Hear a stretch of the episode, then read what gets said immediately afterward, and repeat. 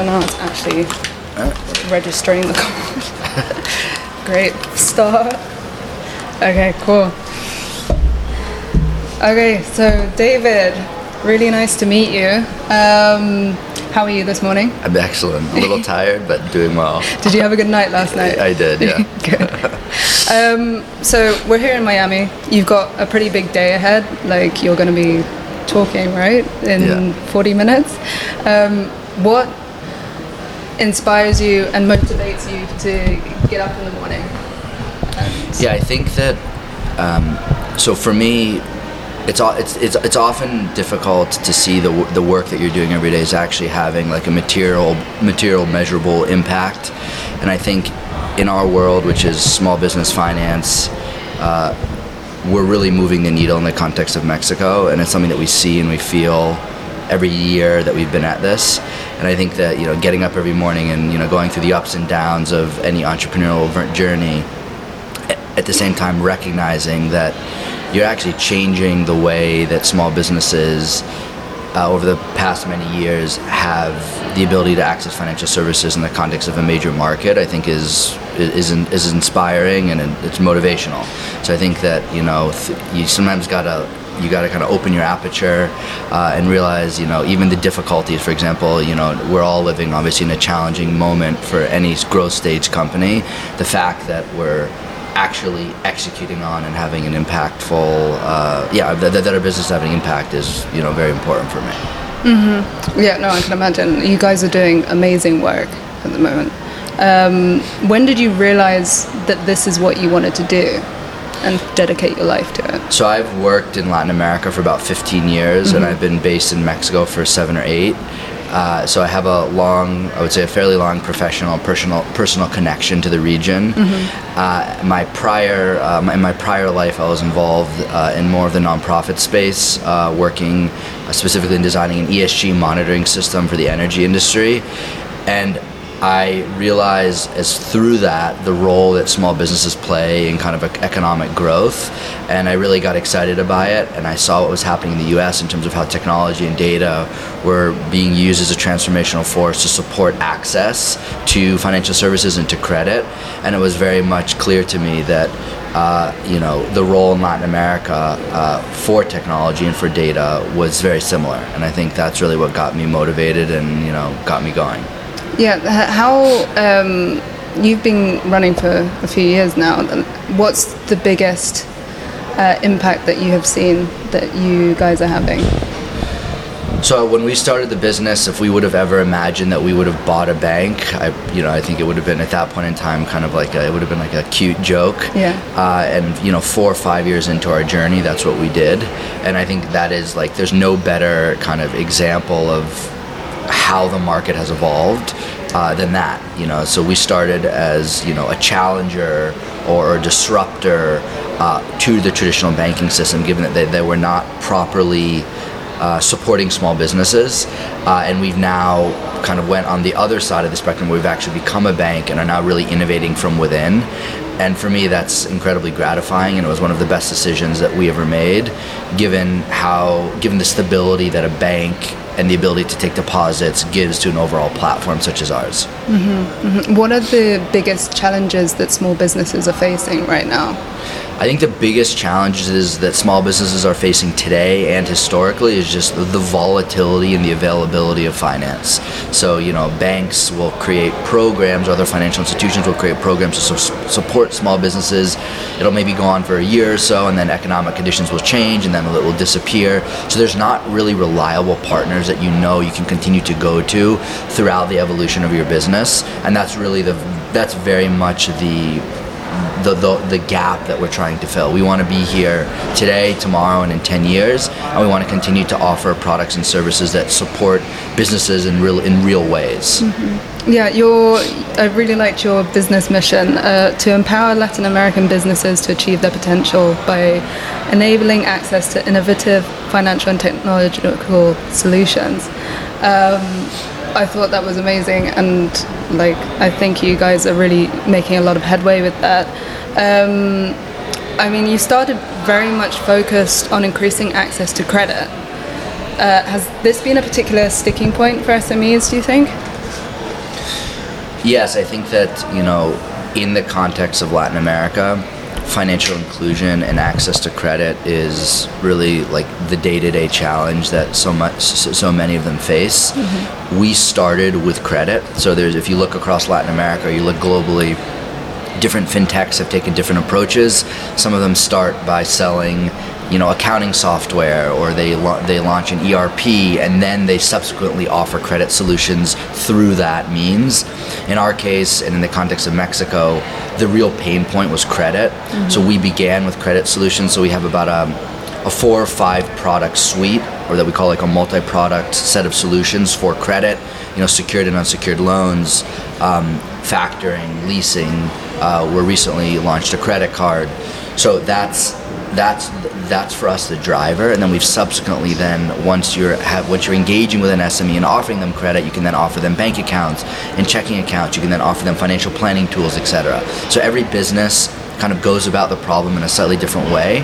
But for us, credit was the driver and the sticky product that we saw was really the most top of mind for the clients. Mm-hmm. I, I was actually covering a talk yesterday on credit in Mexico. Okay. Um, and I was wondering, how do you guys underwrite within that context? Because it sounds like pretty mad. It sounds difficult to do that. Yeah, so I think it's a so it's I think it's one of the things the answer to that question is one of the things that got us most motivated and excited by the Mexico opportunity, which was in 2014 the Mexican government shortly after Chile implemented a digital tax uh, and digital e-invoice uh, transformation in the Mexican market, where they mm-hmm. basically digitized the entire uh, uh, all B2B transactions. Uh, and we were one of the very early companies that developed the technology to be able to harvest that invoice data. So the first thing that we do in our application process is uh, an SME obviously gives us basic information on themselves and their business, and they give us access to uh, the repository that they uh, can grant permission to on all of their inflows and outflows of their tax data. So when people historically think of Mexico or historically think of Latin America, they generally think, oh, really poor data quality, very informal, really hard to understand financial and credit risk. Mm-hmm. Through invoice information, it's been a completely transformational force in Mexico and I would argue over really across Latin America. And Mexico, uh, I believe, was the second country after Chile in order to implement that. And we were uh, one of the, I would say, like the early innovators in doing that. Uh, and then we also acquired a few years ago a company called Vyzr, mm-hmm. which was the other kind of market leader in that space. So, in order to properly support small businesses and really manage risk, we one of the critical kind of factors in the Mexican market is developing the technology and tools that leverage this e-invoice information. On average, a small business has about 50 to 60,000 individual e-invoices, mm-hmm. Um, and we have you know let's see, between 540 and 600 million unique invoices in our database today. Wow. So it's a uh, yes, I would call it. Uh, I think the word transformational is appropriate in yeah. the context of small business credit, specifically for B two B interactions. Mm-hmm. And your clients, how have you seen them react to this kind of having access to this kind of stuff? It requires. Uh, definitely a level of reciprocity and trust mm-hmm. between the financial institution and the borrower because the borrower or the client is given access to very confidential private information but when they know that there's a reputable organization or company behind it and they know in our case that we're a bank uh, and they know that in exchange for that information they're going to get access to affordable products we found that it's something that people are very comfortable doing mm-hmm. okay yeah, I can imagine that you're changing a lot of lives with this. Um, going back to like the full kind of scope of your products, um, what effects do you hope providing this infrastructure will have on the SME market as a whole in kind of Latin America and Mexico?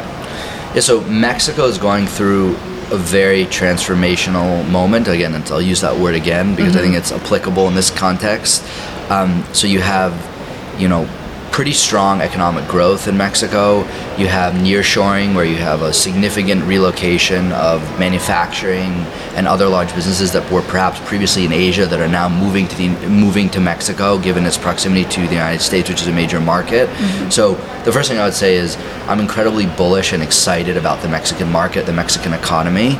However, one of probably the biggest economic challenges for Mexico is financial inclusion is so dismal in Mexico. Mm-hmm. So if you look at you know loans to as a percentage of GDP in Mexico versus Brazil, it's like almost half, right? So even though Brazil is a larger economy, the uh, the cr- credit penetration in the Mexican market is incredibly low. I think the World Bank estimates that there's like a 500 billion dollar credit gap mm-hmm. in Mexico. So for us you know, we're solving a problem that is very top of mind both for us, but it's also top of mind for SMEs or small businesses in a day-to-day context. And I would argue that it's top of mind, you know, for government uh, and, and, and, and other, you know, other regulators, given that it's really an inhibitor to economic growth if not properly managed. Mm-hmm. So I think for, you know, for us, you know, we're very, very excited about what's happening in Mexico. Uh, you know, 2008, 2009, Mexico actually managed the financial crisis quite well. Uh, COVID, I think you saw a lot of kind of the entre- entrepreneurial spirit in terms of the flexibility, in terms of how people adapted their businesses.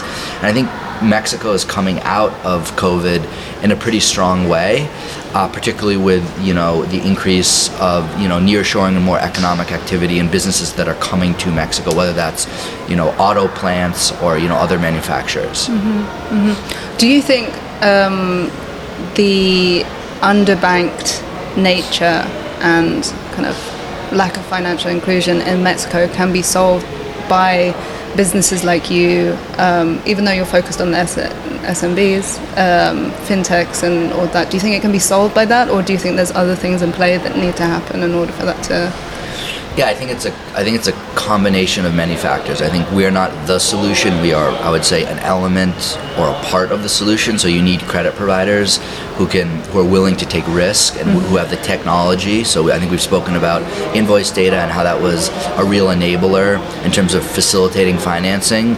You need institutions that have the capital and the willingness to lend to small businesses and take that risk. I think that there are also considerations that are outside of credit in terms of creating like an overall ecosystem where there are other you know fintechs are playing and there are other you know digital products and there's other digital infrastructure that's also just making it generally easier for people to get access to these products mm-hmm. so i think credit is i would say kind of like one leg of the stool but you also need uh, you know other con- you know you, you need institutions and you need the infrastructure and the technology to continue to support it so i think we're moving the needle uh, you know, and I think that we have the capacity to, I think, I actually kind of make a dent in the financial, the challenge of financial inclusion, but we're not going to be able to do it alone. We're going to need a lot of other market participants to support it. Yeah, yeah, no, I, I definitely understand what you're saying. Um, have you noticed any changes already with what strike that. I'm gonna I'm gonna edit that out because you've talk, talked about this. Um, what excites you most about the year ahead then, 2023? So in the last 12 months, the Mexican financial services market has gone under. It's there's been some of the most change that we've seen in the last 15 to 20 years. Mm-hmm. Uh, some of the, the the largest non-bank lending platforms, many of them actually went out of business. Mm-hmm. Um, so you would think that the world, that this is an example, sometimes, you know, one step forward, two steps back, where you have, you know, you, you think we're really making uh, a major, again, financial inclusion is uh, starting to be addressed, but then you have situations like 2022, where some of the largest players in the market are no longer active and are no longer extending credit. Most of these are traditional players. Um, and that obviously created a huge amount of volatility because you had investors who became concerned about the market fundamentals in terms of why this happened. But in our case, it also created a huge opportunity where there's, you know, literally hundreds of millions of dollars of credit that was going into the Mexican market, that was going to small businesses from these providers that's no longer there. Mm-hmm. So there's kind of like a generational opportunity. This is something that happens maybe every 10, 20 years when you have a reset in a market where major participants basically overnight disappear and new participants are going to have to fill that demand and fill that need. So what excites me most is the fact that you know, unfortunately, this happened, but for us, it creates really this this pretty unique situation for us to kind of fill that void, and hopefully, we're positioned to be able to do that. Okay. Well, I think so. I, am bullish on you guys. Um, so, what's the best piece of advice that you have been given that you would give to other people? Let's see. Um, proper preparation prevents poor performance. So if you you know if you go into you know the, a mentor of mine said that you know the five P's. So it's again it's it's it almost it's a little bit of a joke, but it's very true in the sense that you know if you approach every situation, you know in a you know in, in the most prepared way possible, I think you'll be best suited to kind of be able to you know navigate that situation. Okay, I like that. I'm gonna take that. um, and now, okay, we've got our curveball question, uh, which I do at the end of every single interview now. Um, so, if you could invite anyone, dead or alive, who would you invite to lunch?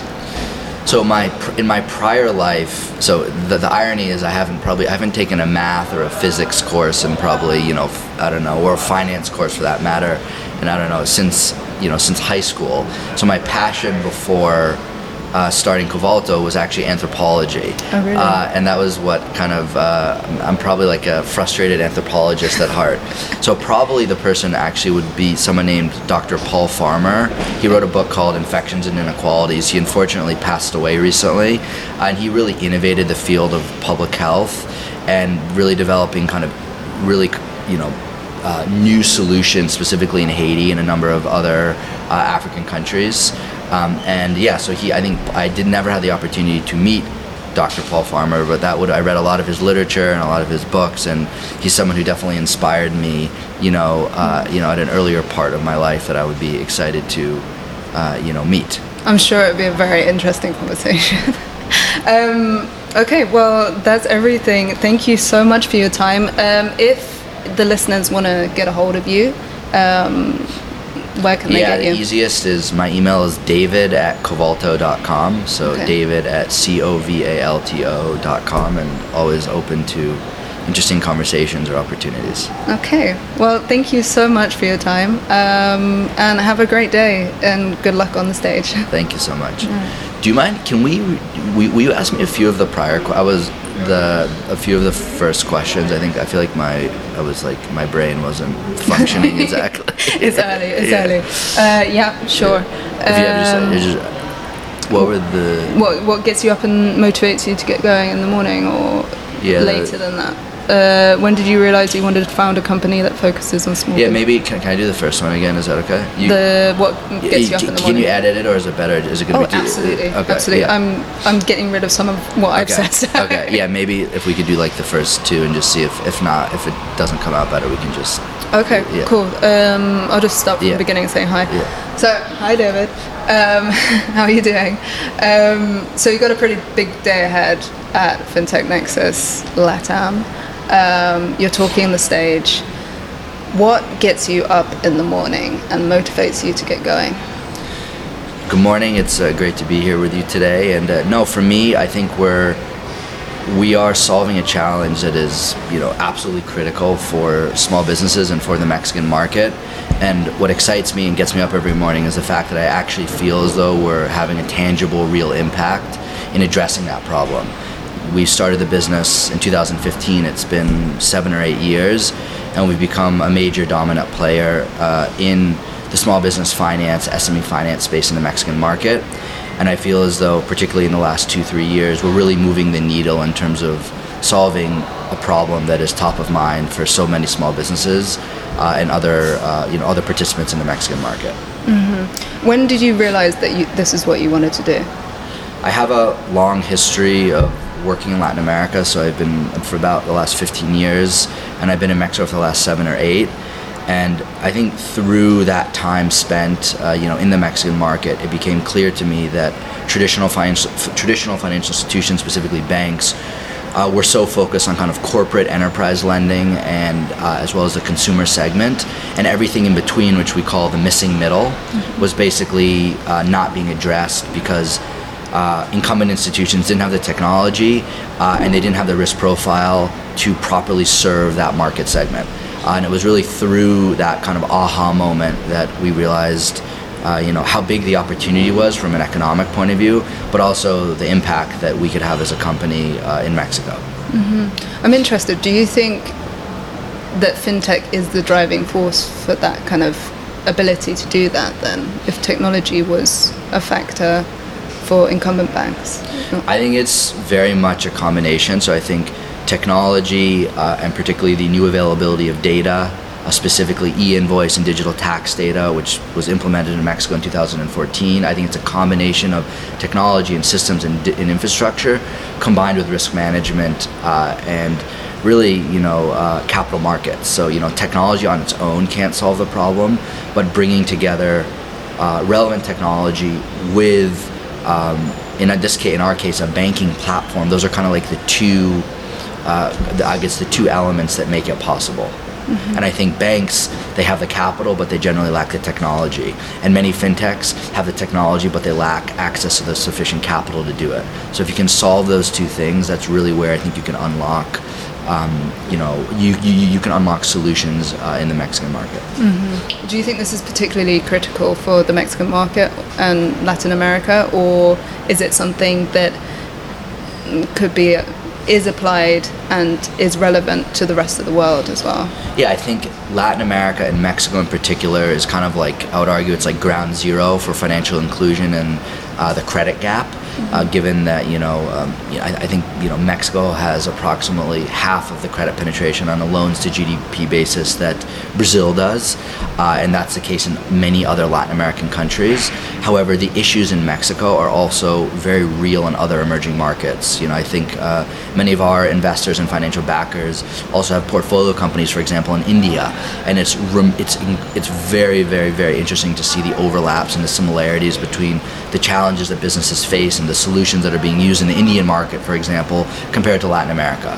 So I think it's. Um, it's it, this is this is these are real problems that affect people and businesses on a day-to-day basis that you know requires i think you know people taking risk and people finding kind of innovative solutions and i think mexico is a great case study of that Do you want to do more questions? uh, will you just ask me the the paul farmer one the the last one Oh, the last yeah. one. Okay, cool. Um, so we've come to the end of our questions, but I have one more for you, which is the curveball question, um, random question. Uh, if you could invite anyone, dead or alive, to lunch, who would it be? So prior to co-founding Covalto uh, in 2015, my interest and focus was actually in the field of anthropology. Uh, so, and maybe one day I'll become an anthropologist again when this, uh, you know, when this journey concludes. Yeah. Uh, so the person that I would most enjoy sitting down with would actually be an individual uh, named Dr. Paul Farmer. He unfortunately passed away recently, and he was a major innovator in the field of public health, uh, particularly in developing economies uh, such as Haiti. Uh, and a number of other countries globally, uh, and he's someone who I had, you know, the opportunity to read a lot of his books and a lot of his literature, uh, and he's really kind of one of the f- you know founding fathers of the field of medical anthropology and it's something that I'm passionate about and very different than fintech or you know a financial services or the financial services space and someone that I would have loved the opportunity to have some face-to-face time with Oh, well, it's a shame that you didn't, but I hope that you realise your dream of becoming an anthropologist as well. um, well, thank you. Thank you for your time. thank you so much it was a pleasure And then we've got the rest of it. so- okay great was that okay That was perfect. Thank Okay. you so much. sure Um,